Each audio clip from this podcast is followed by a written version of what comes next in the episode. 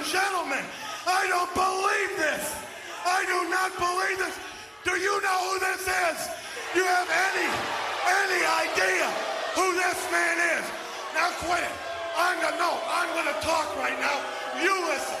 Relax. I'm gonna talk for you.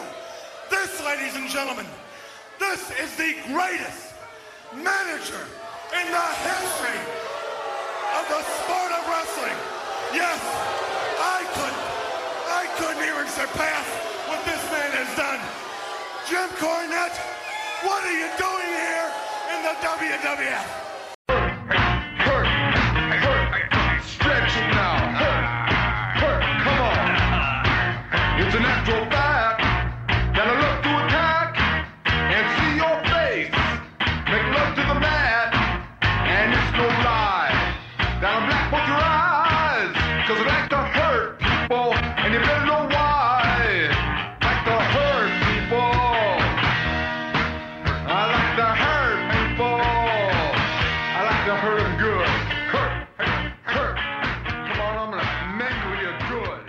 Hello, wrestling fans, and welcome to the 100th episode of Shut Up and Wrestle, a wrestling history podcast about good conversations and great stories.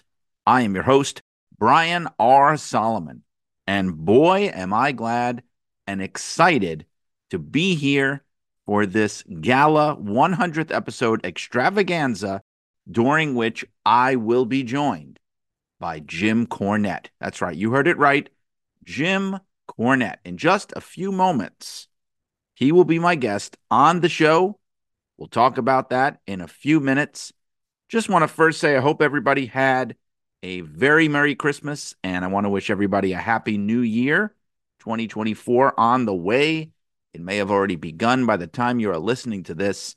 And I'm thrilled to be doing this podcast. You know, 99 weeks ago, 99 weeks ago, I started this project, Shut Up and Wrestle. And I didn't know, you know, what people were going to make of it, if they were going to take to it. I wasn't even sure what I wanted it to be. You know, at one point, I thought maybe I might have a permanent co host. Maybe we might talk about contemporary wrestling. But there's certainly more than enough people out there who do that and who do that well. So I decided to focus on my true love, my great love, old school wrestling. And I decided to draw on many of my friends, associates, acquaintances in the wrestling business for a rotating platform of guests. I'm thankful to the great Brian Last and to Arcadian Vanguard for giving me the platform to do it. You know, I was going to do it. I was going to do it as something on my own, something independently, a voice in the wilderness, you might say. But boy, am I glad to have been welcomed into the fraternity of Arcadian Vanguard. So thank you, Brian, for giving me the platform for Shut Up and Wrestle, for giving me the exposure to an audience of fantastic fans of old school wrestling. And especially more to the point for this week, thank you for making it possible to bring your co host, Jim Cornette, to Shut Up and Wrestle this week because without Brian Last, this would not have happened. Now, having said that, a couple of things I want to get to, want to mention on this episode before we get to the monumental conversation with the head of the cult of Cornette. I get books here from time to time here at Shut Up and Wrestle sent to me, and sometimes I make mention of them on the air because they are so impressive. One of them is a brand new book that I got called The Encyclopedia of Portland Wrestlers. You may have seen this online or heard of it. It is by Mike Rogers, edited by Frank Culbertson. And they were kind enough to send me a copy of this book. And I have to say, if you are a fan of wrestling in the Pacific Northwest, or if you're interested in learning about it, then this is the book that you want to get The Encyclopedia of Portland Wrestlers. Check it out, look for it, you won't regret it. Also, want to mention that I recently took part in an interview for a short documentary film on Joe Turner's Arena, better known as the Capitol Arena, the old building in Washington, D.C., where Vince McMahon Sr. first presented Capital Wrestling, later known as the Worldwide Wrestling Federation.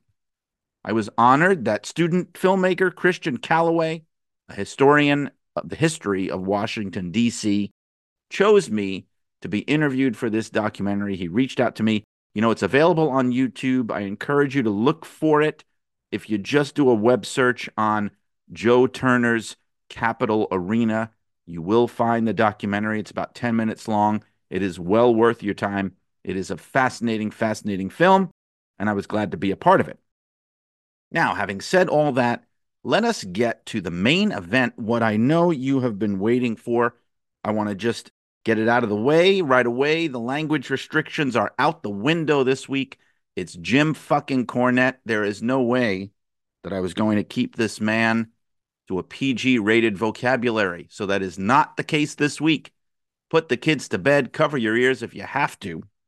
But I really hope you won't do that because you'll miss out on a lot of the fun. Also, want to say that, you know, this is my show and it is my interview as I say during the interview. Uh, these are the questions that I felt compelled to ask Mr. Cornette. I, as many know, used to work for WWE, so there's a strong concentration in this conversation on his time at WWE, his time in OVW. We talk a lot about that because that is what I can relate to from my own professional life. But have no fear, we do also dig back a little bit further than that into the past, into Jim's young fandom. If you are looking for a discussion on the Midnight Express and Jim's lengthy career managing them, I encourage you to check out the vast and lengthy archives of the Jim Cornette experience and the drive through with Jim Cornette, where he discusses the finer points of his career at great length, managing Bobby and Stan and Dennis. But before you do that, why don't you listen to my conversation with Jim Cornette, which I will now take you to. Ladies and gentlemen, this week on Shut Up and Wrestle, it is my distinct honor and privilege to welcome to the show a man who is known far and wide for his gracious tact and diplomacy, and who sows nothing but harmony and goodwill throughout the internet wrestling community.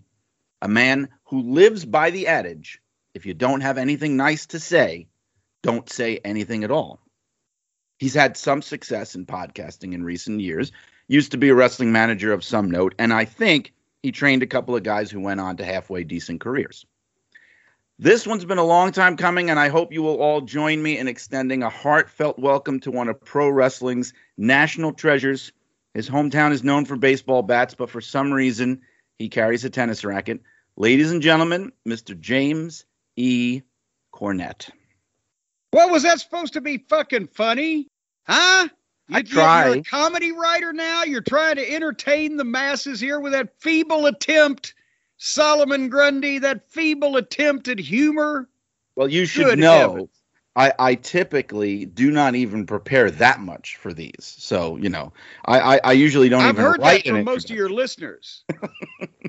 to to write an introduction, which I did for this, is you know that that's something special. I don't do that for just anybody. Well, just the fact that you have time to write. What with you writing everything around the world, you're writing for Inside the Ropes, you're writing for the Wrestling News, you're writing for this and that and the other thing. And I have to say, I'm going to just get it out of the way right at the beginning because it's really important that it goes without saying, but I'm going to say it anyway, that we wouldn't be doing this right now if it was not for the efforts of the great Brian Last, the other Brian of Arcadian Vanguard, as I like to say, who made this possible and made sure that you were able to carve time out of your very, very busy day, mostly of talking to Brian, to talk to me.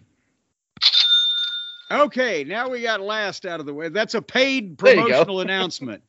Yeah, just ladies and gentlemen, Brian Last actually told me now make sure that Solomon puts me over for setting this up. See, I wasn't going to pull the curtain back, but you know. So you're you're getting a you're getting a cheesecake for the holidays as a result of that promotional announcement. But I'm I'm very happy to be here, but I have a feeling that will quickly change as we get into whatever conversation that you're going to lead us into. Well, uh, one thing I'll get out of the way right off the bat, and hopefully this puts you at ease, is I promise to you right now that we will not be talking about AEW and we will not be probably not be talking about any wrestling from the past 20 years. That sounds good to me. Good. I thought you might feel that way. And I know, you know, like I said at the beginning, you have been podcasting for a long time in various different forms, and you and Brian have been doing this for years. And you have been have talked so much about your career and your fandom and just even being a wrestling fan and growing growing up and all that. You've covered so much ground. I'm going to do my very best to ask you the kind of questions and talk about the kind of things that maybe only I would think of so that you're not just talking about the same old shit that you always do. Well, uh, that that's a, can be a double-edged sword also because knowing you, some of the strange and bizarre questions you might be able to ask, but we'll we'll see what we can do to field these.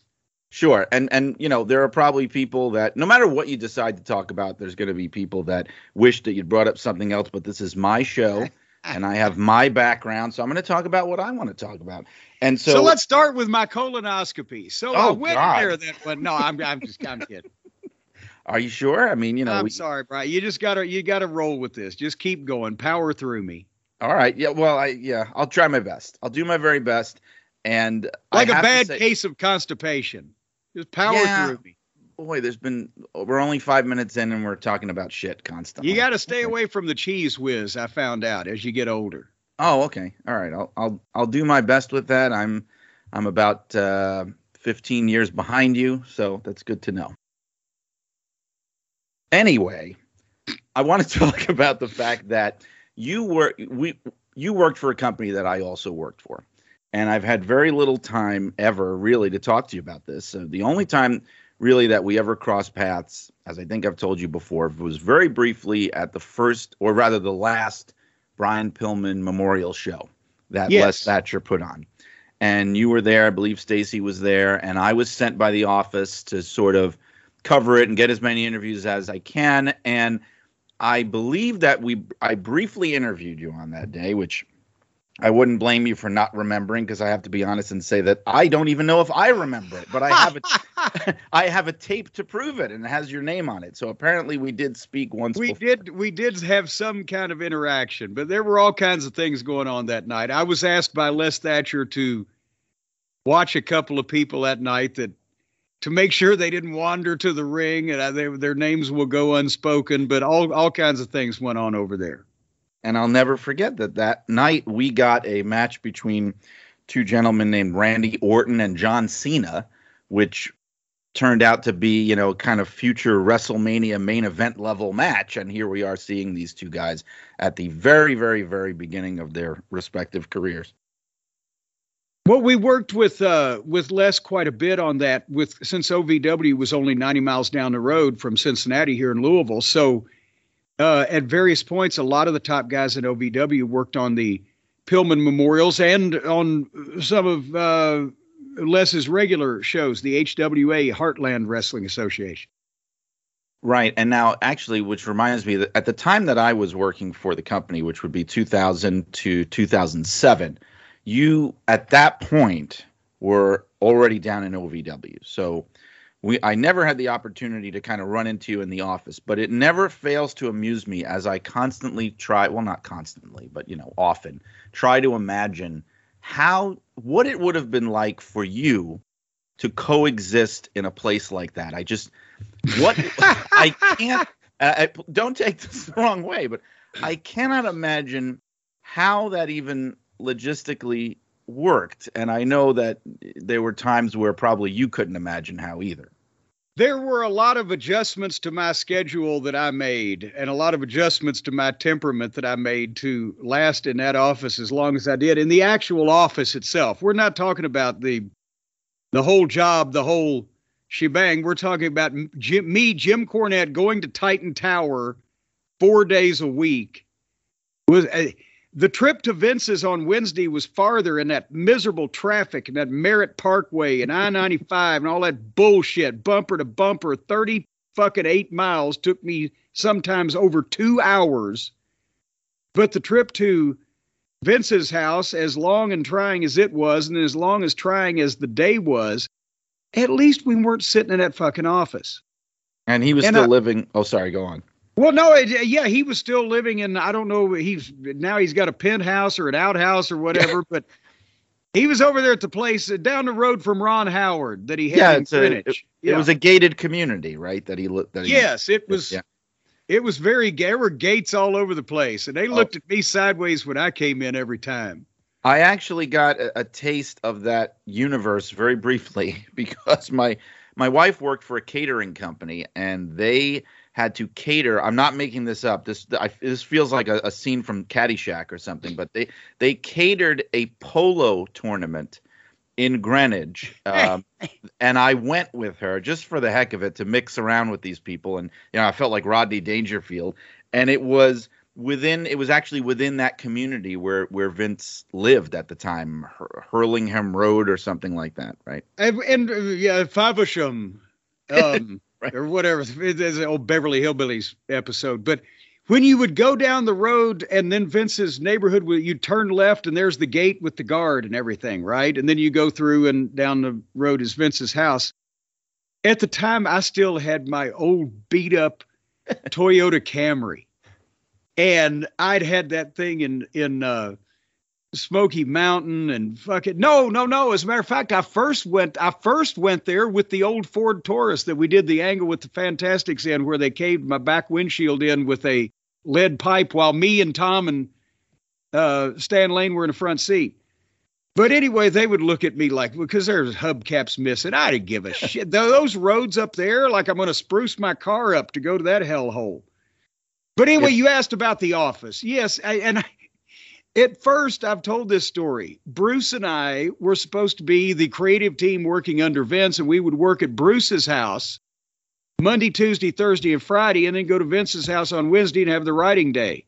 I was that's why I moved next to Bruce instead of next to the office, right? Even though you couldn't afford to be next to the office. So then, oh fuck, that the I had to get 30 miles from the office to find a house to rent under $2,000 a month in 1996. Yeah, I, I was living about excuse me when I when I came to work there originally, I was still living in Brooklyn, and then I moved out to Connecticut, and I ini- initially moved to a town called Fairfield, which is like three Yes. or four. Yeah.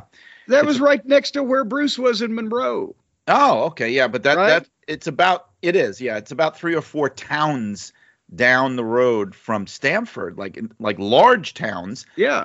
and it was about as close again, like you said, as I could get in my price range, and even that was sort of wishful thinking. Even that. Well, but the point is, I'm supposed to be, and I'm I'm three, four miles away from Bruce's house, right? So as soon as, we, and all that we did was we would go and we would play with his dog, and we'd go eat at the Italian place, you know, down the road from his house, and and we'd kick around ideas. But I'm, are we supposed to write TV? And he'd smarten me up that. No, we can't write TV until Vince tells us what to write. I said, and why are we supposed to be here writing TV? He said, we're here working. Don't rock said, we're boat. playing Jim." with your fucking dog. He said, but we're here if they call from the office, we're working. There you go. So I'm like, what the fuck?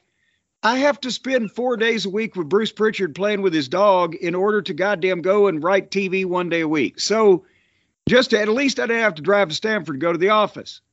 And just when we got that going on, that's when JJ quit. He'd finally been able to sell his house and get out of there. And he walked in and quit. And they put Bruce in his job. And then I had to go to the office every day because that's where Bruce was. I'm like, fuck Newman. So I wasn't sure if you worked at the TV studios, but you had an actual. For people that don't know, and I think you guys have talked about this, the TV studio, and uh, well, now it's different. Now they have this giant campus they're all moving into. But for the longest time, you had the corporate building, which is the Titan Tower that everybody knows, and you could see it from I 1241 East Main Street. There you go. And uh, they had the the TV studio, which is 120 Hamilton Avenue, which I think they had occupied even longer than Titan Tower. Yeah. And I, so you had an office in the actual corporate Titan Tower itself. yes, yeah. Because I'm assuming I, fourth I liked, floor. I liked going to the studio. I liked all the people working at the studio except for Kevin Dunn, and I liked you know the TV equipment and it's TV. And, you know that I'm interested in that, right? And we're going to we're doing voiceovers. I did the syndicated TV. B and Jr. did various incarnations of WWF superstars or their syndicated programs, and I broke Shane McMahon in and Michael Cole in. And Michael and I did the first SmackDown when it was a, a pilot. But I liked the studio, but you know, there wasn't anything for me to do all day there. There wasn't anything for me to do all fucking day at the goddamn office either. And that's the thing. I could do that shit. And I'm talking to fucking third party promoters and I'm chasing down the, I'm booking the, the guys that are, you know, they're not booked much on the third parties. And I'm going to write at various points or I'm doing the commentary or whatever, but there's never any need for me to sit in a fucking office. They gave me, remember at the fourth floor, if you're going right past, I was right across diagonal from Finkel. Were you there when Finkel had the office there? Yes, and I, if I remember right, wasn't his office directly across from Vince's? Well, no, no, because you got you got Finkel Maybe they moved and him. and you got me and you got um JR had the kind of big corner office there and then you went around the corner and that's where you went into Best Zaz's office and then Vince's.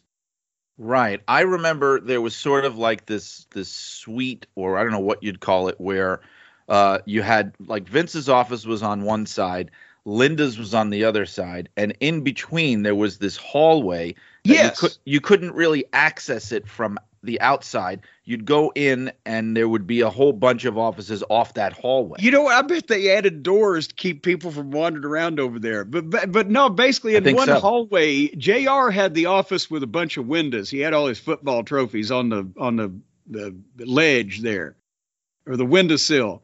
But Finkel was over at a hall with me, and then I was I was an inside cubicle where I didn't have a window or anything. When they showed me the office, they opened the door and there was a desk and a chair, and behind the door was a framed like 24 by 36 giant enlargement of Vince in the old Tuesday night Titan days, making a you know pulling a face as they say over across the pond, as is in his announcer suit. And I said, when I leave here, I'm taking that with me. And when I did, I did. It's hanging in my office right now, here as I sit here. that is great. So I brought in a fucking table lamp. Bruce wanted me to keep the lights turned on. Is these fucking fluorescent lights? I brought in a table lamp for nice lighting. I used the phone. I never used the computer. I didn't send fucking emails, and many people didn't in 1997. True. And um, and I would sit in there and twiddle my thumbs until we need, either needed to do something or I ended up starting to get there a little bit later and leave a little bit earlier. I'd say I'm going by the TV studio. Then I'd go over there and fucking bullshit for a little while and I'd go home early and beat the traffic. but my and then finally JR realized why is he showing up in here? What the fuck? He's a corny, work from home. Fine. And you were living in Stamford though at the time. Or no, not Stamford. well, no, in in uh, I have I was in Huntington, Oh boy, that's which yeah, was that's next far. to Monroe and fucking whatever. Huntington. Okay. I currently live in Trumbull, which, if I'm not mistaken, was the town where your least favorite. Uh, well, that could fit a lot of people. I don't know. Wh- What one of your very least favorite WWF. The for the former lived. editor of the WWF Yes. magazine. correct. Yes, and and as may he lived behind the mall, didn't he? Y- yes, actually, Yes. yes. And I, I'm a little a little hovel. I was surprised that he let his wife live in conditions like that. I would have been Oh. ashamed as the family provider if if I'd had to have my wife and children living in such a, a shed behind I- a mall. Well, I I didn't. I was just at that mall earlier today doing some last minute Christmas shopping. Um, and I was just on the Merritt Parkway this morning, so this is all really hitting home. I can't imagine the neighborhood has deteriorated very much because it looked pretty bad to begin with. Yeah, that's kind of the I like where, where he where he lived. Uh, we're talking about Vince Russo, ladies and gentlemen. Where go. he where he lived, you could tell when you got into his neighborhood. You'd look in the backyard, you'd see toilet paper hanging on a line to dry. Well- Matter of fact, a tornado went through there one year, caused six million dollars worth of improvements. That's the that's the part of Trumbull that that you kind of well you don't want to live in if you're going to live in Trumbull. I I like it here, but I live kind of on the other side of the town.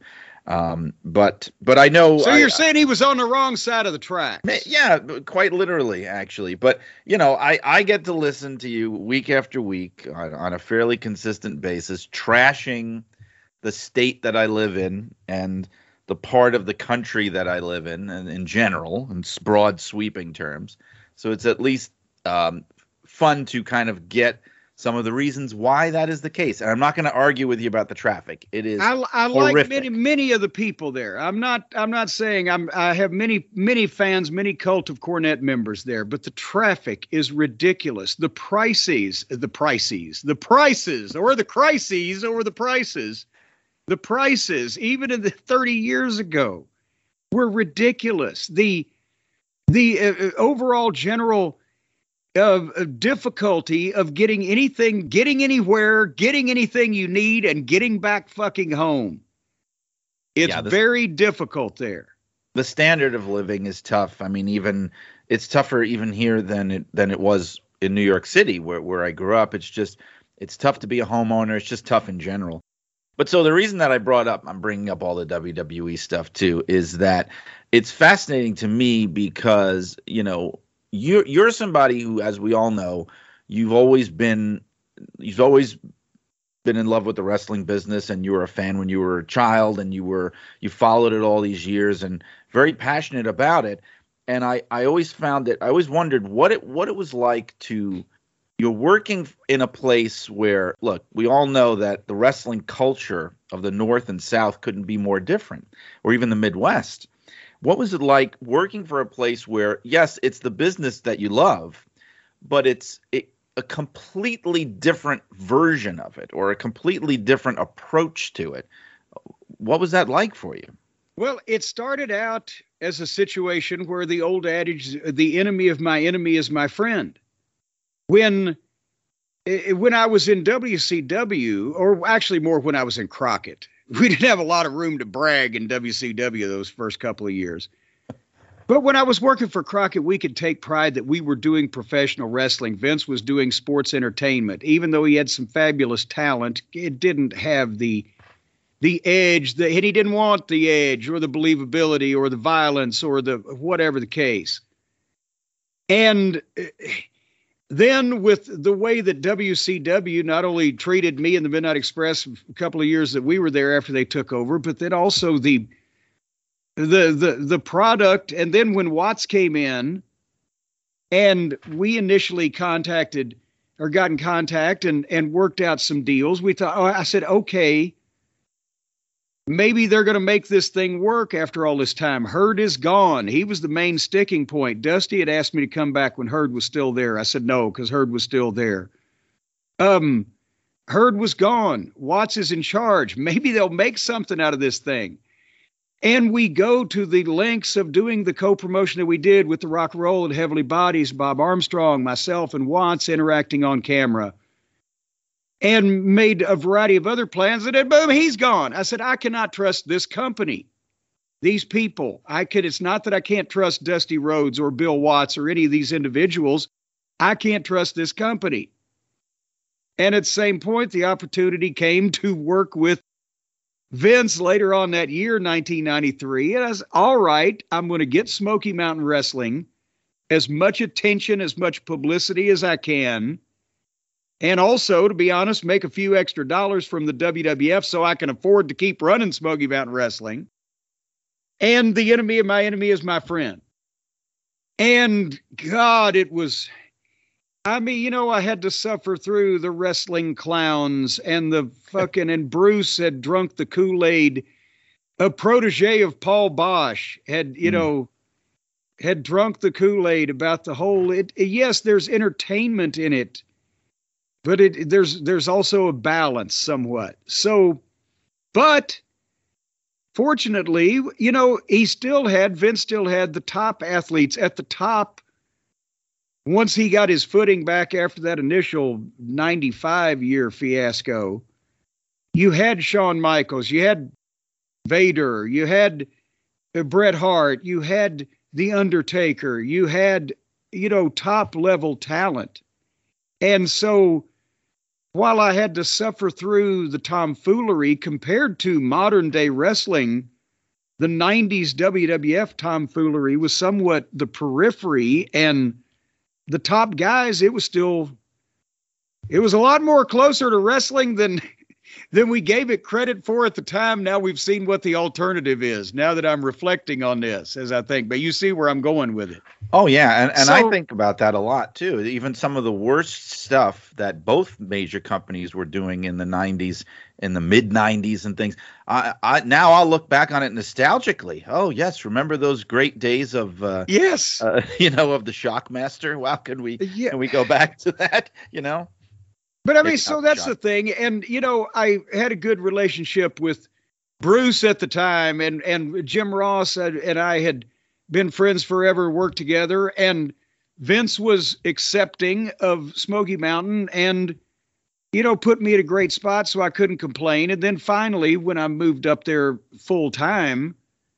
You know, he- yeah, well, you know, Vince, he treats you better when you're a house guest than he does when you live there So true. But- yes, but still, you know, he was very good to me on a variety of levels. It was just the, you know, not only trying to adapt to what he believed wrestling was, but also trying to adapt to, as we've all talked about, the way that he thought you should do it, which was over and over and over again. Nothing is ever done till it's put on tape. He can't leave anything alone. He's got to polish the goddamn polish. Mm. And it's endless. And Yeah, that that wore on me more than anything else. Yeah, and and you know, in in doing the book I've been doing on Gorilla Monsoon, I've been learning a lot of how his dad was the complete opposite. His dad was a very light touch. He would just sort of show up at the garden and let everybody know who was going over who and and I trust you guys to do it and and talk to Gorilla and you work it out. And then he just barricaded himself in his office and just kayfabed some newspaper writer or another, you know, while the show was going on. Pr- pretty much was was a hands-off kind of a guy. He just put the pieces in motion and then he let them go. And and obviously Vincent K couldn't be more different than that. See, that's a, I'm I'm not like either one of those people in that unlike Vince Senior, I've got to I'm you know me, I'm a control freak or when I'm in a creative position or booking or whatever, I've got to have everything down. I've got to have all the information ready to be conveyed to whoever knows it, right? So I don't mind doing paperwork. I always have, but at the same time, I'd never want to do anything twice. Whenever somebody sees something of mine publicly that I would hand to anybody to say, here's what we're doing, it's been goddamn gone over and beat up in my head a million times, right? And I had to learn you can't do that because you're wasting your time because Vince will take everything you hand him and pull one sentence out of it and change the rest of the whole goddamn thing. And it drove me crazy not ever being able to just sit down and do something and have it done, whether it be a format or jotting down a finish. Here's what we'll do, or whatever the case. I was not used to doing things more than once because I went through such a goddamn procedure to do them the first time. And that drove me crazy. I call it the ceremonial turning in of the papers. You hand him the papers in his hand. He says, Thank you, my son, crumples them up and throws them over his shoulder. See, we we caught a little taste of that in the publications department, partly because, uh, well, we worked for Shane, and Shane at the time I was there, he was a very nice guy, but he was also beholden to his dad, and so a lot of it would be Shane as the proxy for Vince, and so we would. Uh, I remember sometimes doing forty. I'm not even kidding. Forty different, maybe fifty different mock-ups of a magazine cover of just the cover, and wow, we would have the we, we called it the map. We would put all the pages of the magazine up on the wall in layout form, and he would just come in and start tearing them down off the wall. It got to the point where we started hiding stories from him. We, we would just hope we would hope that he was so busy. Sorry, Shane, if you hear this, that he wouldn't notice or he was just too preoccupied. We we try and sneak stories in under the radar because we just knew he was going to make a lot of needless changes and things that would in the end not really be that substantial but would create so much more work and so we, we got a little bit of that and we definitely we were uh, brought more into the orbit of vince than we ever really needed to be partly because we worked for shane and one story that i've i've i've talked about here and there but it speaks to the thing that you just said about how he would always treat you better if you're a house guest than if you're living there. I did this very long interview with him where I was in his limo with him, and Shane made this possible. And I was riding with him on that horrendous I 95 traffic. So we were in the car for hours. And I got to talk to him about, you know, ask him every question I had, ran out of questions, just started talking to him about everything and just family and just small talk. We get back to the photo studio there at Tracks and we're doing a whole photo shoot of just me and him and I'm thinking, why in the world are we doing this? And I realized at a certain point, I, I can't prove this, but I really believe that he did not know that I worked for him at that time. I think I think that he thought I was from Sports Illustrated or something like that, or some type of high profile outside thing. And I made the decision not to disabuse him of that notion because it was to my benefit if he thought I was, you know, not one of his employees, because then he would probably not treat me as nicely. Oh God! You know, I should have tried that. well, I should have just showed up, you said, to "Uh. Vince, I'm, I'm here from an independent news organization." But hey, you know, you mentioned this earlier. Did you ever come to OVW? I um no, I, I'm trying to think. no, well, the closest I got, I think, was that Pillman show, and I would interview people that were training there a lot. Sometimes by phone, they would want me. Right. Like I remember one that comes to my mind is Victoria, who I don't think she was using that name in OVW, but she was Lisa Marie Varon. No, well, she was still Victoria. Yes. was she? Okay Yes. and uh, they had wanted me to do something. They hadn't put her on TV yet, but they were planning to, and so they wanted me to reach out to her. They were going to do a story in the magazine and all these things, and so things like that would happen where I would be talking to people who were there without them actually sending me there. I, re- I remember with that one. Um, I sometimes I would open my mouth a little too much on some of the plans that they might have for these people because they would let me in on it. Like I, I- you know, I don't know if people know this. Well, you you must know this, but there was talk um, with Victoria that they were going to make her kind of the arch enemy of China. They were hoping to groom her to be like China's, you know, nemesis. I remember something to that effect because she would physically could Right. potentially stand up to her. Yes. Now she didn't know this, and I didn't know that she didn't know this. And I brought it up in the interview. I was like, "Hey, how do you feel about you know?" Because this was Raw magazine, where we sometimes pulled the curtain back a little bit, and different from WWE magazine, where it was all very much in in character. And I, or I might have even said this off the record. I said something like, "Well, are you excited? I, you know, they they want to bring you up to work with China," and she said, "They do." And that's when I felt my stomach just Well, but sink. but here's the thing. You know, I probably heard it from her. Yeah, because, Because she heard see, it from here- me.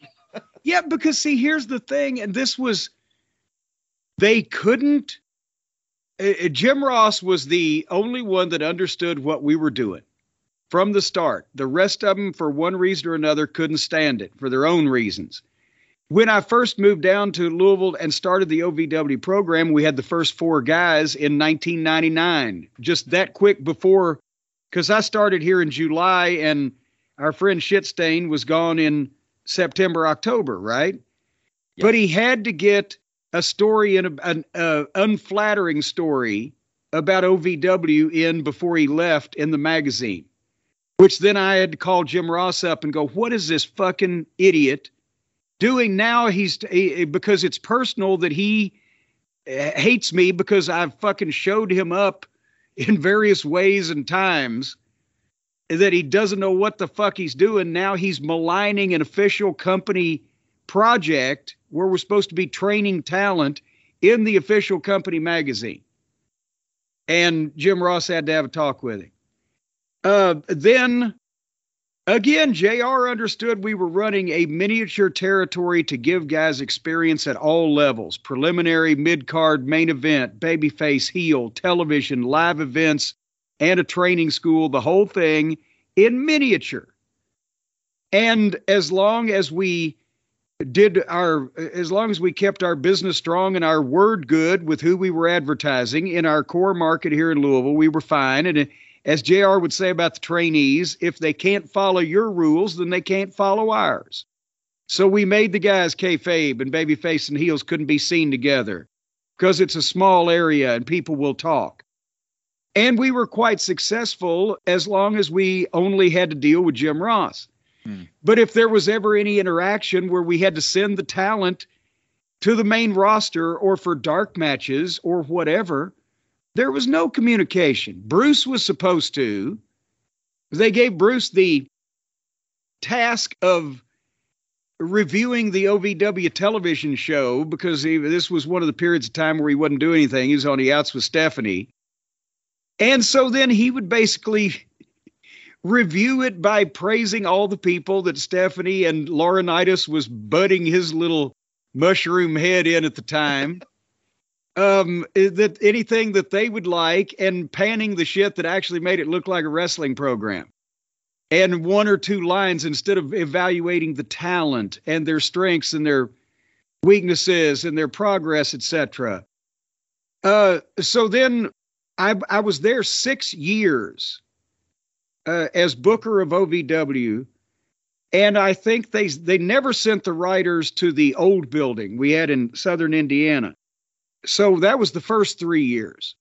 Not one TV writer, creative team member ever hmm. came down and looked at anybody in the That's, old building. Like for the first three years, we would send the tapes up. And one time we'd been sending a VHS tape to one of the writing team. This was probably around 2000, 2001, that was supposed to get it. And somebody finally called to say, you know what? He he doesn't work here anymore. He's been gone for about six months. Oh God. Well, I, I so, remember. So then, um, wait, hold on. The new oh, yeah. building. We move in the new building, right? and that because it was a nice facility. I was, you know, that got Jim Ross came down for the opening, and Laurinaitis came down, and blah blah. We were doing a two-hour primetime special on our local station, and then they said, "Well, we should send the creative team down." I think maybe the writers from that point on, I was there another three years. They came five times, and Stephanie came once.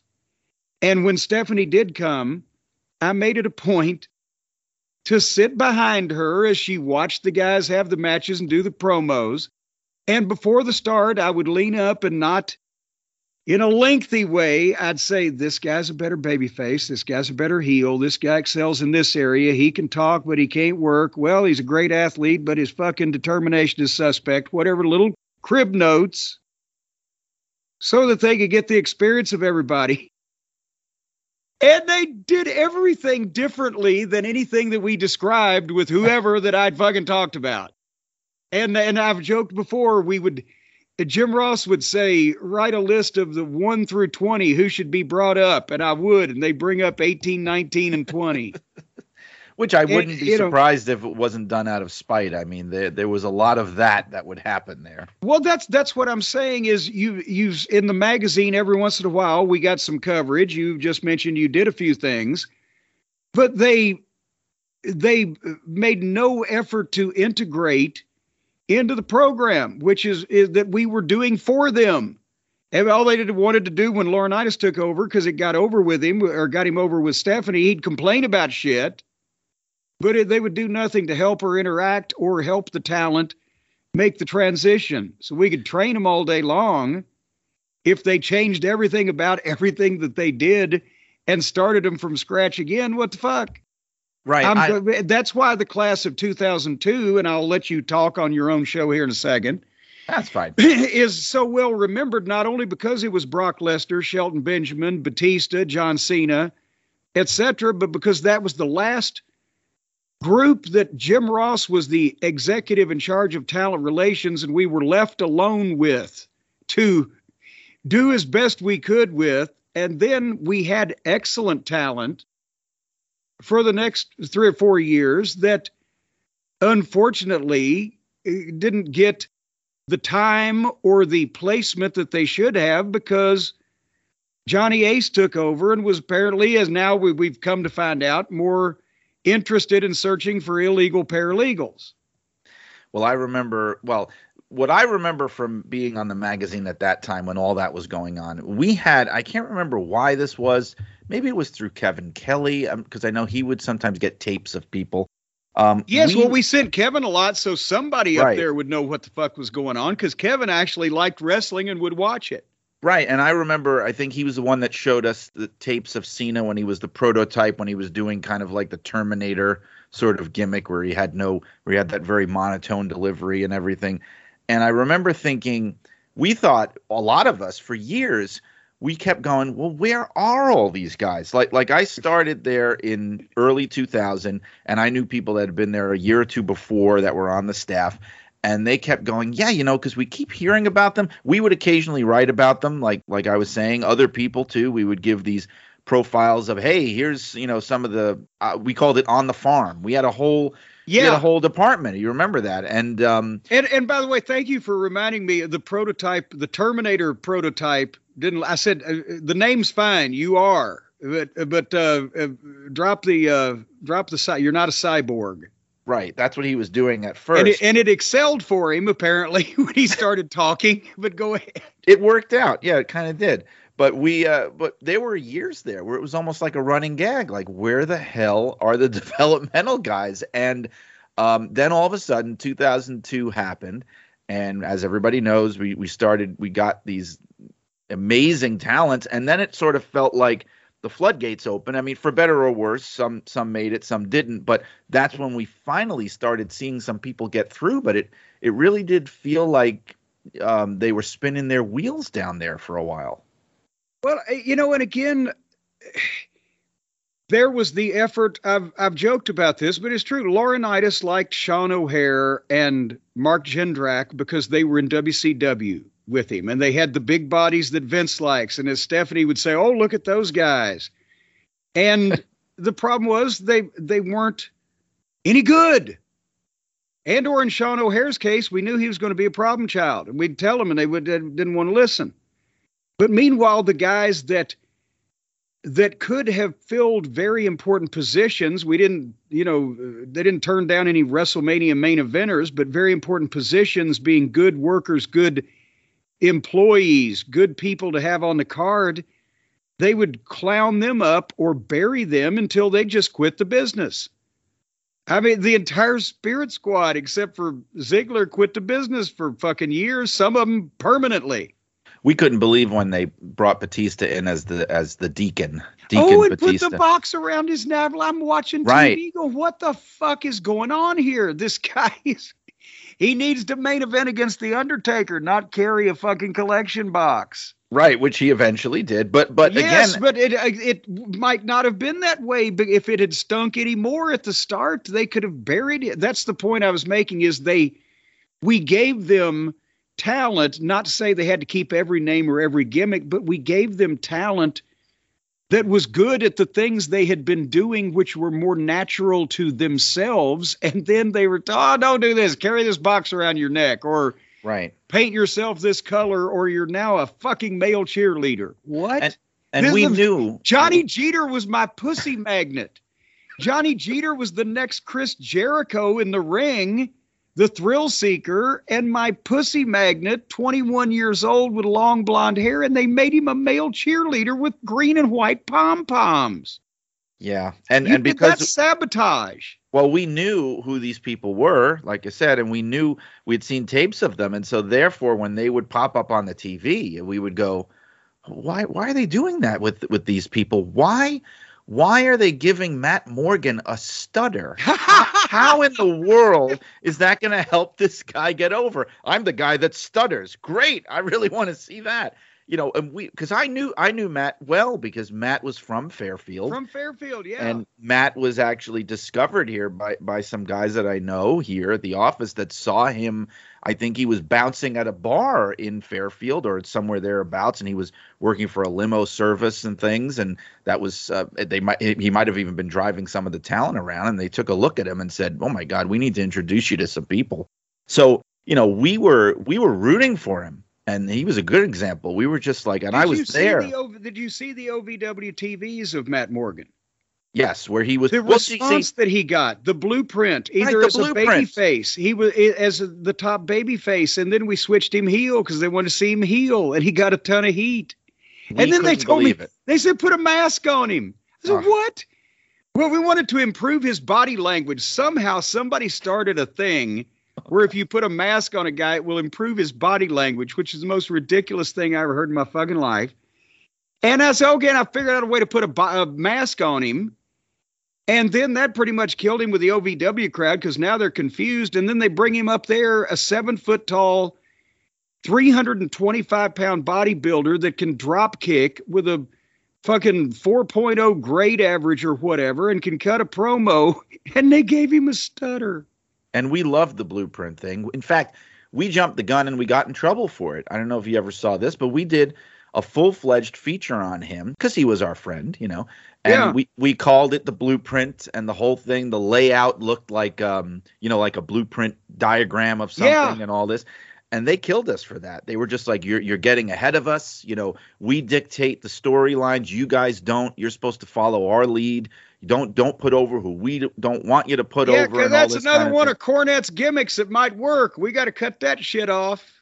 They well, you know, I mean, yeah, I think that was going on. I, I really, I said to you before we started, and I'll say it again that I, I don't think Stephanie was ever going to become the president of your fan club. That was definitely the impression that I got. And again, I was, I wasn't fully plugged in, but I was in enough meetings, I, I against my will, to definitely get the sense that um, she and I guess maybe by extension Triple H, because he was sort of like unofficially booking in a way Well, yeah, and I, uh, we're not your biggest fans. and I don't know, I don't know wh- from which came first, the chicken or the egg, so to speak.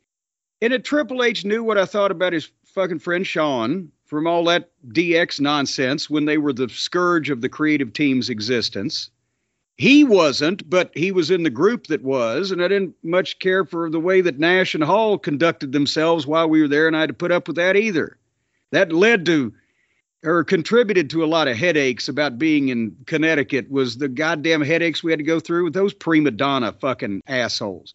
However, um, I'm sure that Stephanie, after a period of time, here's the thing: when I was working up there, Stephanie had come in and started interning in the TV studio. Okay, fine, and we've never had to this day we have never had a crossword or an ill conversation between us. We've never sat down and spoken for an hour at a time. But she was doing the intern thing. Then I come to Louisville, and a couple of years later, hello, Stephanie's in charge of creative. What? And I'm sorry, but it's the same thing as the.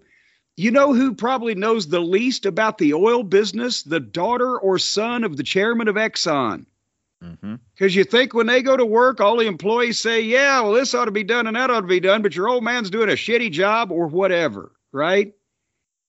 And then when they started massacring our talent with bad gimmicks, I was not shy about telling the talent when their gimmicks were stupid or they were burying them or this television program just in general was insulting to wrestling because that's a period of time. Remember the necrophilia, the Triple H in the Mhm. coffin, whatever the fuck.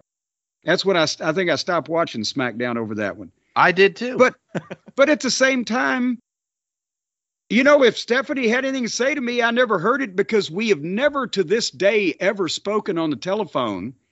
And again, we're training the developmental talent that they have signed up. Jim Ross took an interest, and Kevin Kelly took an interest, and Tom Prichard took an interest. All the wrestling people took an interest. But Stephanie and her writing crew, as I said, Stephanie showed up once. I never spoke to her on the telephone. The writers would come maybe once a year. And I'd sit there and it would do. I, I told Danny Davis, I said, I either, with the writing team, I either need five minutes or five years because anything in between ain't going to do either side any good. It's just going to piss us off. I either need, need to say, Hi, you guys, how are you? Glad to have you here. Try the burgoo at Mark's Feed Store. Or you guys need to sit down and follow me around for five fucking years so you'll understand the wrestling business. well, the the rumor that I would hear and the reality of things don't really kind of disprove this, but of of pe- people they were getting from you. But the the rumor was that her maybe this was coming from her. I don't know. Was the idea that what they needed, and you hear you hear this even in the NXT era, what they needed, the type of talent and the way that they needed to get over was not what they were getting. That that the idea was, oh, that's Cornette. He's he's teaching people how to get over as if it was 1986 in in uh, in North Carolina, and we need them to get over in 2003 in WWE, and it's not the same thing. Well, let- And- well, let me ask you this. Besides the fact the guys in 1986 were over more than the guys in 19 fucking or 2003 because the crowds were bigger. What's the difference? If you know how to get over, you know how to get over. It's not a and I don't think there was a problem with the guys that they took and didn't change everything about getting over because we because we populated their roster for 10 years and a couple of the guys orton and cena have just been two of their biggest stars today Mhm. and that's the point is that they weren't they weren't smart enough to the wrestling business to understand that you continue to have these talents evolve i'm not saying they had to keep the same name or even the same gimmick just the same flavor be true to the individual you couldn't take Ric Flair after he'd been training for six months and take him to Carolina instead of the Nature Boy. You decide to make him fucking Dean Douglas, a school teacher, a college uh, fucking professor. Oh, that'll work with Ric Flair. If he did go to any of the classes in college, he doesn't remember them. That's what I'm saying. They changed everybody because they wanted this. Stephanie had this idea of following in Vince's footsteps by giving everybody a preposterous gimmick or just a gimmick that they owned re- without regard for whether the talent could perform it or not. What we were doing in a wrestling school was number one, we're teaching the guys not only how to work, how to do the moves and do them safely and protect themselves and other people, but also the psychology of when to do them to get over with a live audience. We are also teaching them promos on television and basically live television because there wasn't a lot of post production. We'd do pre tapes that would be inserted, but if you were in the ring in front of the people, you had one chance, just like it was live. And teaching them how to hit their time cues on their finishes or on their interviews, and teaching them how to go out on live events, both small and large. We had shows. One show we we drew 21 people and we also had shows in the Louisville Gardens that drew 5,000 and everything in between. And you teach them how to feed off the crowd and call the match on the fly and have their personalities come out and jazz them up a little bit and give them uh, some semblance of an education on how to accentuate their strong personality points and their strong characteristics and minimize the weak ones that don't get over with people or doesn't fit what they're trying to portray. And then once they've got that basic education and they kind of have something that's worked for them somehow on a local basis, then it's the job of these fucking rocket scientists and astrophysicists up there, Stephanie McMahon, who couldn't book a fart after a dinner at Taco Bell when it comes to pro wrestling, to fucking magnify that and get them over further on national television by pushing them and making people believe that there's something important about them. And therein lies the fucking problem. It I sounds so needed simple. five years with Stephanie too. Yeah, well, you know, she also didn't last there forever, as we now saw and see, and and she also, by the well, time, but I'm not saying that Stephanie shouldn't. She's a college graduate. She's a, she was an entertaining television performer. right, but maybe being Um, the head of TV but the head creative of wasn't the best booking. idea. Right.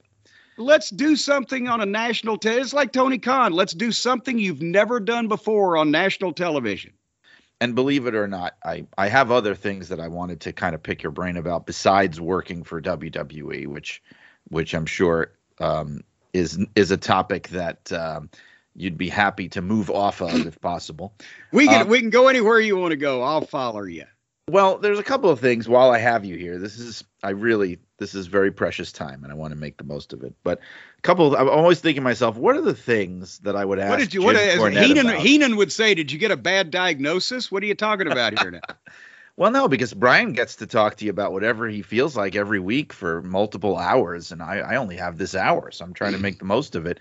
One, what I wanted to ask you about is I was joking at the beginning of the show about you being a, a manager of some note. Uh, most people would would put you on the very short list of of the greatest that there ever were, especially when it comes to talking. Talking is the thing that you're most known for. I mean, among the best manager talkers that there were. I mean, people like to me that come to mind: Ernie Roth, Paul Heyman. Um, you are you're in that rarefied air. I think I feel confident in saying you are the greatest wrestling talking Gentile manager that has ever lived. Um, I can say that. But what I, what I'm talking about here is obviously people are going to say Solomon is buttering up Cornette here, but I was about to say, where is this headed? I'll tell you where it's. How headed. much do you need? I I know that uh, as somebody who's a writer and who does some public speaking, I know it's not easy to, and for some people, it comes very easy to speak extemporaneously and to come up with witticisms and, and quick retorts and to be able to speak in such a way as you do. Uh, wh- what I've always wanted to ask you is at what point do you realize in your young life that you have, which is now in the far distant past, but at which point do you realize that you have some type of a gift or talent here and you don't quite know what you're going to use it for? But did you have an experience like that of coming to that realization of, wow, I could really talk my ass off? I think about probably two months after I got in the wrestling business. So you didn't even know when you first got in. Oh fuck no! As a matter of fact, the the first week that I was on television, I forgot to figure out how the fuck I was going to talk at all. Because here's here's the thing. Jerry Jarrett, I've told the story and it, you know on my podcast many times. I'll try to abbreviate it here, but Jarrett came to me and said, "Do you want to be a manager?" Because he said, "As I, one thing I did was I did imitations of Terry Funk or of Handsome Jimmy Valiant in the back or fucking around or whatever. I could do everybody's promo. I could do a lot of people's promo. Just I didn't have a promo for me, right? Because I never thought I'd need one. Well, when Jarrett asked me if I wanted to be a manager, he said, if you get as much heat with people as you get with the boys, they'll kill you, right? And so I show up at TV the first day, and his story is somewhat of the the old Playboy Gary Hart deal. Was he came from a rich family and he was a Playboy? Well, I couldn't carry off the Playboy part, but since the fans here in this territory had seen me as a photographer since I was 14, I couldn't get a driver's license. My mom drove me to the matches, and then she sold uh, pictures at the gimmick table in Louisville and Evansville and Lexington. So Jarrett said. You're a rich kid, your rich mother is now buying your way into wrestling, and you want to sign up Jerry Lawler and Bill Dundee and whatever. He gave me the premise, and I was supposed to go out and say it to Lance Russell. And then I was about to go out there. I said, wait a minute, how do I fucking talk? I've talked as everybody else. I've done promos as everybody else, but not me. And it was rotten because I was just, I was bland and I was a bland, generic fucking white boy, right? And then, but at least I, I, was scared to death. I was so tight. My asshole was clenched. You could have shoved a lump of coal up and got a 10 carat diamond out of it. But then that was only live in Memphis. The next week to go on the tape, they set me at the desk and I talked to Lance to kind of reiterate the things I'd said before while a match was going on between Bill Dundee and Bobby Eaton, as a matter of fact. And without the camera on me and just being able to talk to Lance, it was a little more relaxing. And I did a better job of the imparting the same information. And then for a few weeks, I was just the baby faces would make fun of me as being a clueless little rich fucking putz. And then finally, they pissed me off where I could come out and have somewhat of a heelish demeanor, signing the heels to get even with the baby faces for humiliating me. And then I could have a little edge. Well, Jerry Lawler, you dragged my family name through the mud. How dare you? That type of thing. And then after about a couple months, the guys started saying, you know what? Because I was already, eh, you know, not great, but I was better than some fucking, some of the underneath talent was had been in business a couple years trying to cut promos, right? And once you get some level of confidence that you're doing well or at least competing within the middle of the pack of the field that you're in, then you then you can try a little more and you get a little more relaxed about it. That's it's comfort. That's what I always talk about when you see new talent on any of the televisions and they're so monotone and robotic because they've memorized this script that they've been given and they're scared to not say it right and it just blah We had no script. We were given a premise and we had to extrapolate. So, but if you could do that, you could put more feeling into it because you weren't worried about saying what you'd memorized, but you still had to get the details out. But I'd watched wrestling at such a close level for so long. And before that, I was a child of the 60s and I was a television fanatic. And I was a TV Guide subscriber when I was nine years old. But whether it performances, whether I sub, I belong to the movie book club, I still have books that I bought in the early 70s on Laurel and Hardy, Buster Keaton, the silent comedians for physical business, and Abbott and Costello are the great radio comedians, or for you know Snappy Patter. I watched the Dick Van Dyke Show. There's Morey Amsterdam, the Human Joke Machine, Don Rickles, the Master of the Insult. You know Johnny Carson's monologue. I take these things and you know, you're not trying to be any one of them specifically, but you're trying to do the shit that they all do. You tell a story like Jack Benny, crack a joke like Bob Hope, you know, uh, take a pratfall like Buster Keaton? All this kind of registered. And you know, it it it came out when I had a platform to use it. That I kind of innately, when I was a kid, understood what these comedians, storytellers, performers, people who spoke extemporaneously for any re- announcers, even news announcers. You know, you do that flavor of shit when it's called for. That's and that all came out.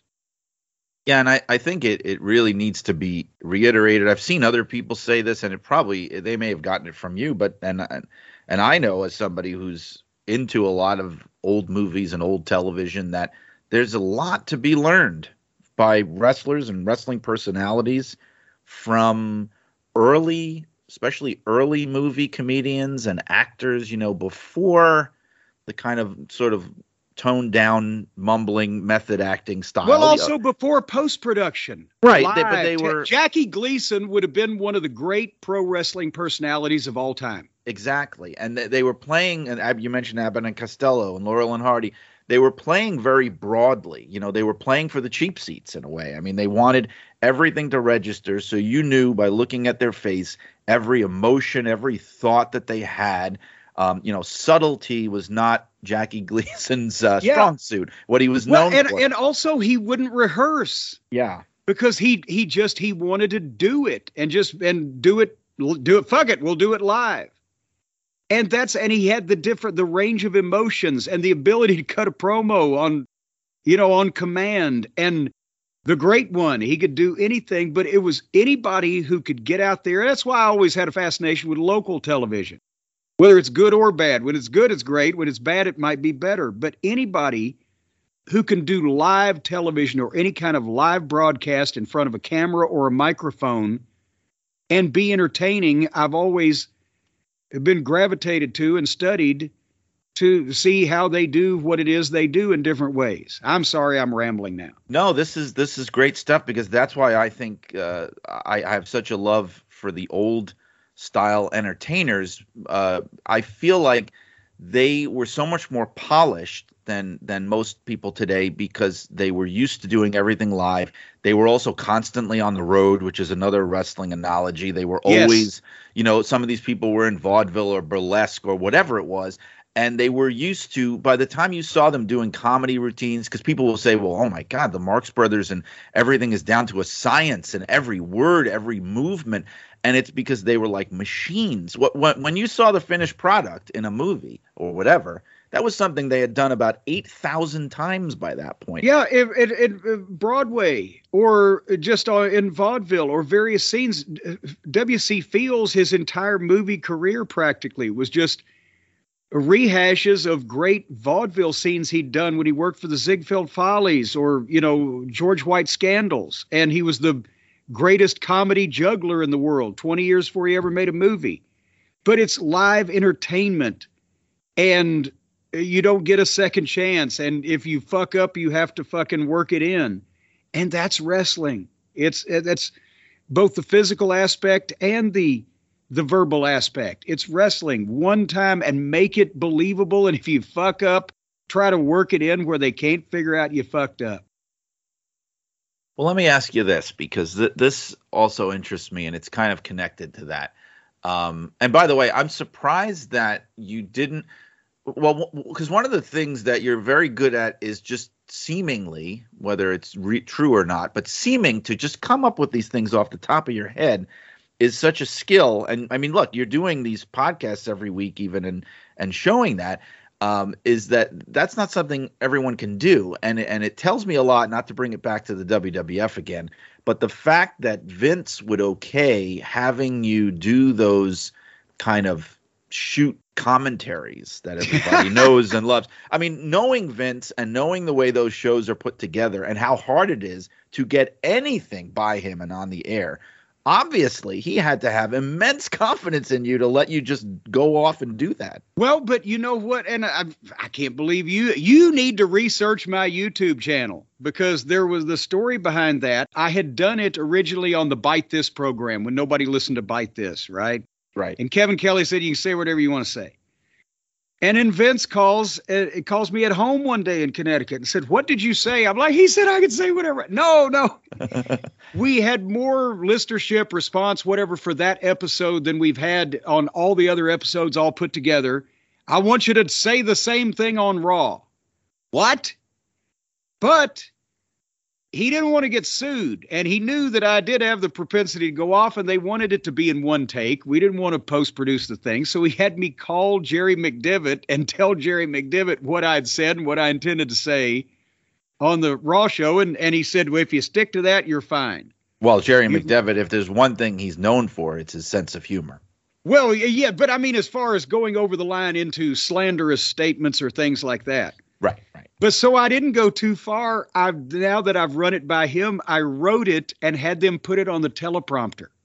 You remember they had the teleprompter on the camera at the studio. We did it in front of the green screen. Yes. And the guy, I can't remember who was running the teleprompter. He said, I've never turned this thing so fast before.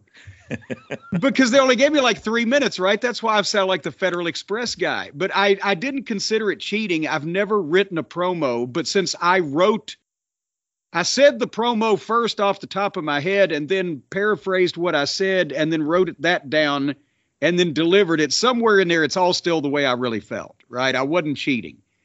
And there were a few others I did, right? He wanted to get Phil Mushnick. I said, I'll jump that motherfucker for you. and, you know, whatever, a couple of the other things. But then it wasn't it, it to me it wasn't going anywhere. I just pop up and say these things every once in a while and then i go back to the goddamn office and book third party promotions. What the fuck? And then i was getting heat with everybody because i had to knock the wwf for shit. I couldn't just knock wcw so i would try to you know be honest and and then hit them worse. Remember, I said, you know, but Hulk Hogan, garbage. You're a household name, but so is garbage, and it stinks when it gets old too. That type of thing. And you'd slip in a little compliment for somebody over there too every right, now and then, like right. I, you know, Arn Anderson. You'd put him over briefly, and then you'd just trash ten other guys right after that. But uh, but then they started. Well, what about if you said Kevin Dunn started suggesting things? The whole idea was I really meant all this shit. I could have gone further, yes, but what I said I really meant. I didn't want to start doing shit I didn't mean. And I and I didn't really see the purpose, so I just kind of kept my head down. One time they asked me, "Well, Jim, have you got anything?" Oh, I'm working on a little comedy, you know, just a down. I didn't want to do it because then I, that meant I had to go to the fucking studio and goddamn put a suit on. God forbid. When it, I it, it wasn't going anywhere. It was just a thing to inflame the internet, which was starting to be a thing, and I didn't see the use in it when I was already doing 18 other things. Well, to show you what a complete mark I was when I first got went to work for WWE, when they sent me to the uh, the the Pillman show in 2001, and I saw you running around backstage, and you were wearing just like sweatpants and a t-shirt, and I remember thinking to myself, like in my head, I imagined that Jim Cornette wakes up in the morning and puts, puts on this horrendous suit and just leaves it on until he goes to bed at night every single day of his life. And I'm going, wow, okay, Jim Cornette is like a human being who just kind of bums around most of the time. Yeah, of no, well, I was, except when I was in Connecticut and they wanted everybody to dress up to go to the office. Did you, were, was that era over when you were? Well, they went they they flip flopped because uh, in the '90s that was the case, from what I understand. Like you're saying, uh, Fridays, you didn't have to wear a tie on Fridays. right? People have And I found me. out from Bruce that if you got a one of those goddamn dressy sweaters, you wouldn't have to wear a jacket. so I did that as the lesser of two evils. well, people used to tell me that even in the corporate side, it was jacket and tie. And by the time I got there, because it was the Attitude Era and Vince had, you know, visited MTV and all this stuff, um, we were there was no dress code for a couple of years. You could wear whatever you want, and then what happened was people not to put the blame on any individual people but there were some people in the office that really started to push it too far they started coming in like there were there were women coming in like they just walked in off the beach or something or people just Oh, now literally- wait a minute, wait a minute. Now we know what started all the issues up there later on. Well they were and they were people who uh would wear like they looked like they wore to go to sleep and they would just roll into the office that way and so it got to the point where they had to clamp it down it never went back to jacket and tie but it was unless you were on the road and then it was jacket and tie but in the office So- it became collared shirt no sneakers no jeans and that was that No was it. sneakers. no I, sneakers I, I would have had to fucking walk in on my hands. I had nothing else because of my flat feet. But February 1996, the pay per view was in Omaha, Nebraska, right? And that was when I'd first joined the creative team. The January pay per view, the Royal Rumble, for whatever reason, we were not together on that when it when it was February. That we we all go. It, it- the the group that started traveling at that point was me, Jim Ross, Bruce Prichard, and Vince McMahon. Four of us in the car or going to the TVs the pay per views or whatever. Creative team, lead announcer, head honcho. So we're at the hotel, and the the morning of the pay per view, it's eleven o'clock in the morning. The the arena is literally across the street. You walk out the front door of the hotel, you walk across the street and into the arena, and we're going over for the production meeting, which begins at eleven o'clock, right? And so I get out of the elevator to meet these guys, walk across street at a quarter to eleven, and I'm wearing a t-shirt and some sweatpants, and, and I've got my fucking suit bag with my gimmick because I'm still on camera as a manager. My suit, the racket, the whole nine yards is over my shoulder, my briefcase. I'm gonna walk across street with these guys. Bruce looks at me like I have steaming turds hanging out of my mouth.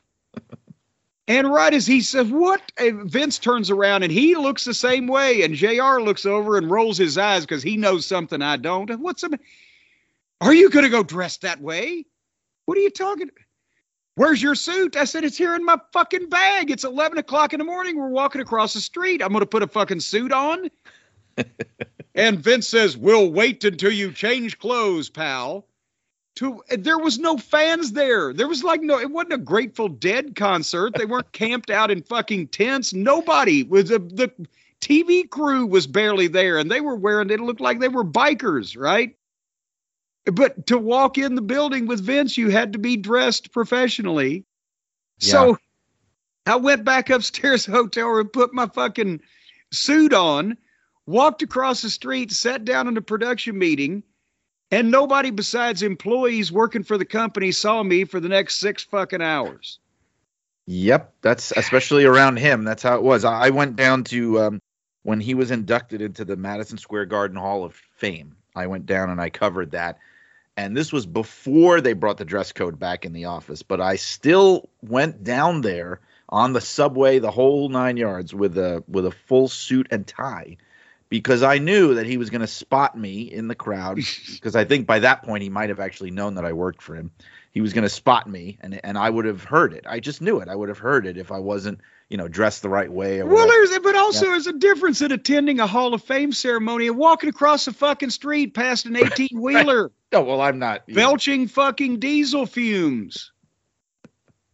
Well, let me let me ask you this because I know Our our time is fleeting, like the like the ghost of Christmas past. You know? Like sands through the hourglass, so are you the days of our lives. And this kind of connects to what we were talking about where um, you know you had been a fan of wrestling before you ever got involved you were passionate about it and there are other people that we hear about like bobby heenan i know had been a big fan way before he got into business. And uh, we, we of, course paul heyman you know we know all about that people like that. Now nowadays we hear this a lot and i've seen it a lot uh, where and it can be a negative where everybody likes to talk about how you know the locker room's full of marks these days. And i'm not disputing that because i think there's a lot of truth to that maxim that you get people that are marks for the business and and now they're the ones that are in the locker rooms and running the show. Now obviously nobody would ever accuse bobby heenan of being a mark for the business or you or heyman or people like that so where's the distinction in your mind of somebody who genuinely loves the business because not everybody who's in it does. I mean, some people are just, you know, they're they're just in it for the money and they couldn't care less about anything else. Where's the line between that and people who are just marks for the business that are in the business? Well, here's the thing. Bill Dundee said he was my first booker. When they put me into business, he said, Cornette, if we ever smarten you up, it'll kill your gimmick. And There you go. and and there was truth to that in that I was a huge wrestling fan, but I did not know how it worked on the inside and how to do it until the veterans and the people with experience taught me. And back then it was even more so it was actually easier because you came into the business with no preconceived notions. The first time I heard the phrase high spot, I was in the fucking uh, Channel 5 uh, break room for my first appearance on television. The amount of inside knowledge that was available and the amount of people that knew it was minute. Minute. Uh, for the first half of the years I was a photographer, I didn't know there was a booker. I said, well, that promoter, Nick Goulas or Jerry Jarrett, or who he's making these matches, whatever. You didn't know. So you had no preconceived notions and no bad habits, right? But there's a difference between being a fan of the business and being a mark. And that's what people like Dave Meltzer don't understand. Oh, if you call a fan a mark, it's an ends. Well, it is. Don't call a fan a mark, call a mark a mark. You can be a fan of something and respect it and not want to change it just because, hey, you can do something that might get over with people and it makes everybody else in the business and on the card look like shit. It makes the business itself look like shit, but it'll be good for you. So you'll just figure out a way to do it. Or boy, I you know I've been doing this for 6 months or a year, so I got this all figured out and I'm going to change all of this shit that nobody's changed for the last 40 years cuz it it needs to be changed and I'm the only one smart enough to have come up with this. There and Tony Khan books like a mark because that's what he did as a mark. He booked an E-Fed. And guys, uh, they have glorified the moves of wrestling without glorifying the actual, in their mind, the actual wrestling business. When I got in, even though I became a manager, I wrestled with friends like every teenage wrestling fan did in the 70s. And you know what we were doing? We were saying, hey, referee, pull my hair. And we were pulling foreign objects out of our tights and we were cutting the promos, trash talking each other. And occasionally somebody would uncork a body slam. But since we didn't have a real ring and it was probably on somebody's floor, we oh fuck, we don't want to do that again. Let's go back to the headlock and the thumb and the throat. Because we wanted to be wrestlers, not gymnasts or cheerleaders.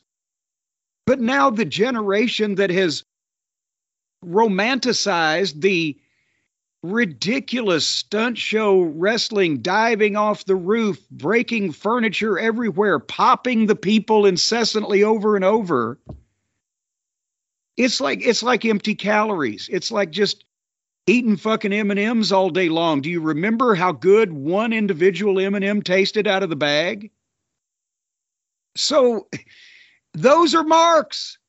People that are doing a product for a very small audience that is proven by the ratings. And instead of in, in instead of respecting and concentrating when you get in the business on what the business is and how to succeed in it make people care about you as a person not you as a fucking crash test dummy. Uh, uh, uh, develop the ability to either speak and connect with people or connect with people with your physicality in the ring but not at the expense of your goddamn going to put yourself on a ventilator or an iron lung by the time you're 35. So that's the point is that Bobby Heenan was a fan of wrestling and he respected it. And when he got in it, he felt lucky to be in it and it was fun. He told me his first night in wrestling, Bruiser told him, show up at the office at such and such time on such and such day. And he did. And they said, okay, you want to be a manager? We're sending you to Louisville with the Assassins, who at that time were Guy Mitchell and Joe Tomasso.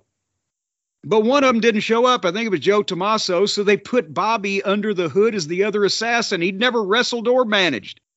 And he just stood on the apron and guided all the fucking work. But they got so much heat. It was here at the Louisville Gardens. A fan tried to fucking grab him, Bobby. And then they went back to the locker room, and that was Wee Willie Davis, the old time wrestler, 6'9, 300 mm-hmm. pounds, was a local promoter. And he also worked with the sheriff's department. Johnny Valentine was on the card and had gotten drunk and went out and got into it with the cops that were working the shows. And they wanted to arrest Valentine for public drunkenness, which they ended up doing and made the newspaper. But Valentine barricaded himself in the locker room and wouldn't come out. So Wee Willie Davis went in and took a fucking nightstick and started beating Valentine over the fucking head. And then Bobby gets back in the car and they're headed back to Indianapolis. They go one mile from downtown Louisville. They go across the bridge, across the Ohio River. There's a wreck. And Bobby says he said not only is a car on fire, but a guy is running at him on fucking fire. what they a way to get in. They get back to Indianapolis. He opens his pay envelope. He got like fucking $20. He said, okay, I went down there. I got attacked by a fan. I saw a fucking police incident, a man beaten with a nightstick, a fucking flaming human at a car wreck, and did a 250 mile round trip, all that for $20. When can I do this again? No wonder he always hated Dick the Bruiser. Yeah, I wondered about that. But well, that came later. Yeah. He was still happy at that point. I, uh, uh, other things off the air, but yeah. But I nevertheless, know. the point is Bobby was a fan. Paul Lee was a fan of wrestling, but he was a fan more in the area of how he could be a personality in it and a, a verbal, uh, you know, uh, a cunning linguist, as they say. He never wanted to be physical in any way. And I knew that I had to be able to be physical enough to be the to fulfill the manager's role of getting the shit kicked out of me, even though I could never work like Bobby Heenan. But we were None of us wanted to fucking crash through furniture on purpose in uncontrolled ways or catch spinning human beings from great heights. We wanted to be wrestlers in the wrestling business and fucking cut promos and be on TV and get all the women and draw money and get paid money. It, but they would rather cut their heads and fucking hurt themselves in front of 300 people than be on national television in a meaningful spot. And I don't get it. Well, Jim, I think we've gotten perilously close here to talking about contemporary wrestling, which I had vowed we weren't going to do. We're, we're flirting around the edges of it, and um, we're allowed people... to draw some contrast. But but no, I'll, yes. I'll I'll close that up and I'll say, fans are not marks. Fans are the people who support things and who respect things and who enjoy things and don't try to change. They don't, basketball fans don't want the inbounds pass to be made across coiled barbed wire, you know, that's set on fire.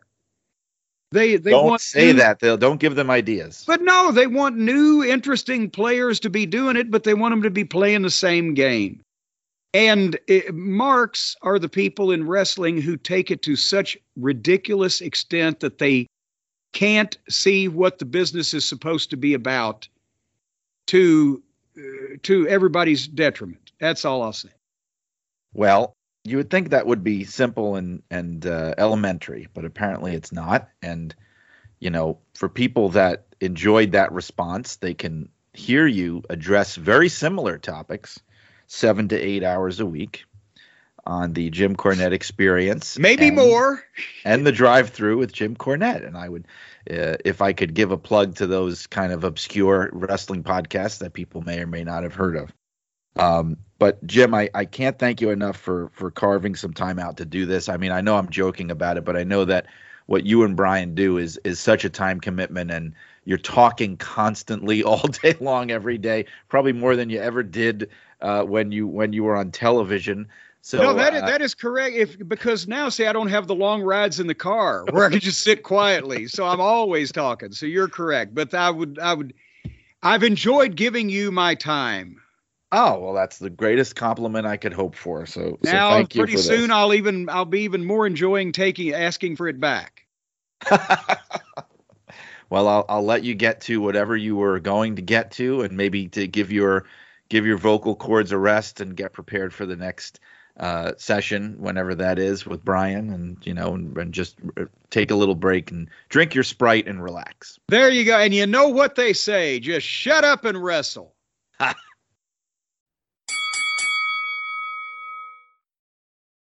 There you have it, folks.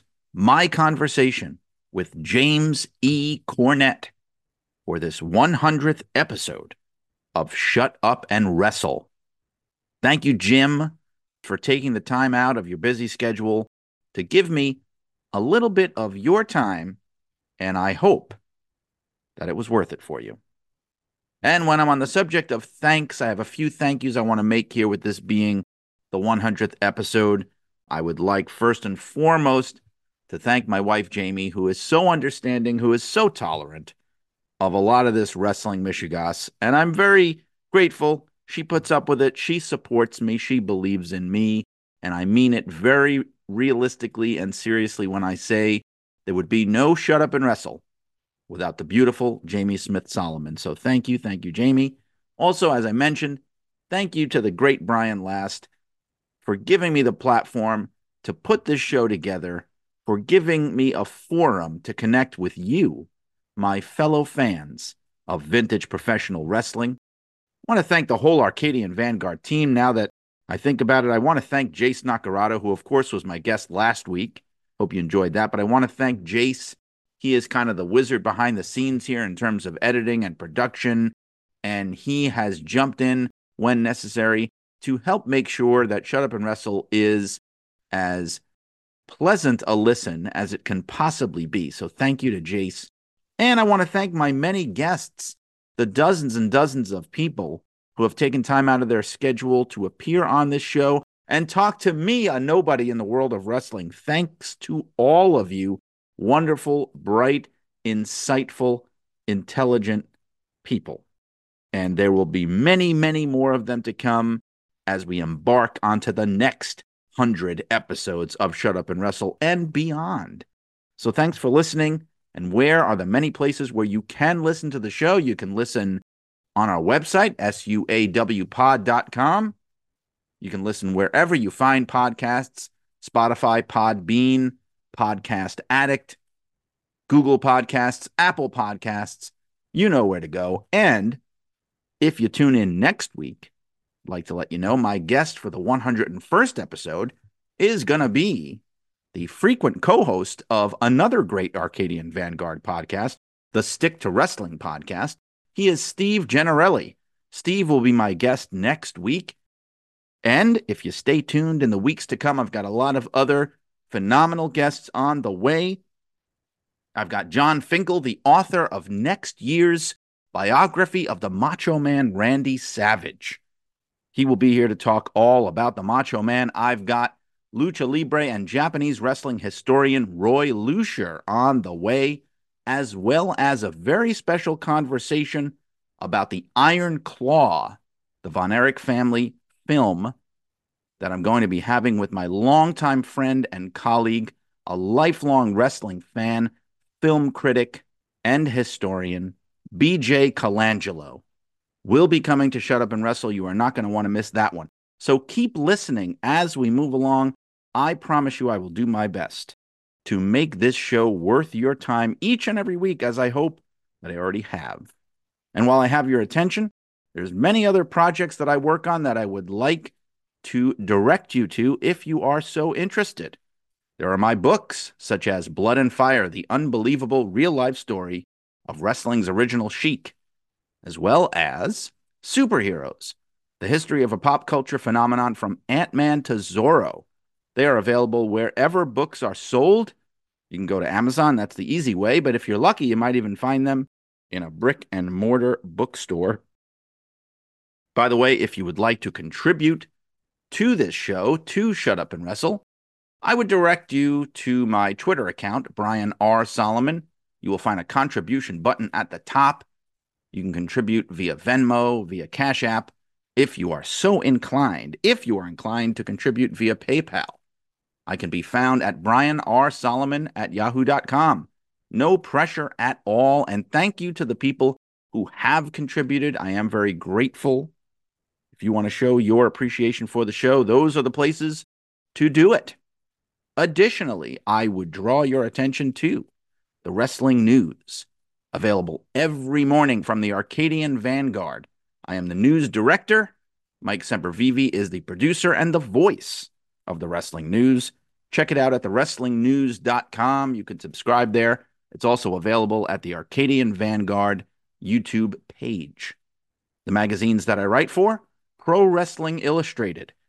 Get it at pwi online.com, as well as Inside the Ropes magazine, which you can get at insidetheropesmagazine.com. If you're looking for me on social media, you will find me on both Twitter and Instagram at Brian R. Solomon. My author page on Facebook is Brian Solomon Writer.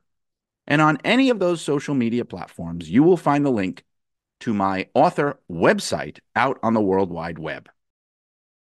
Shut Up and Wrestle is a production of the Arcadian Vanguard Podcast Network.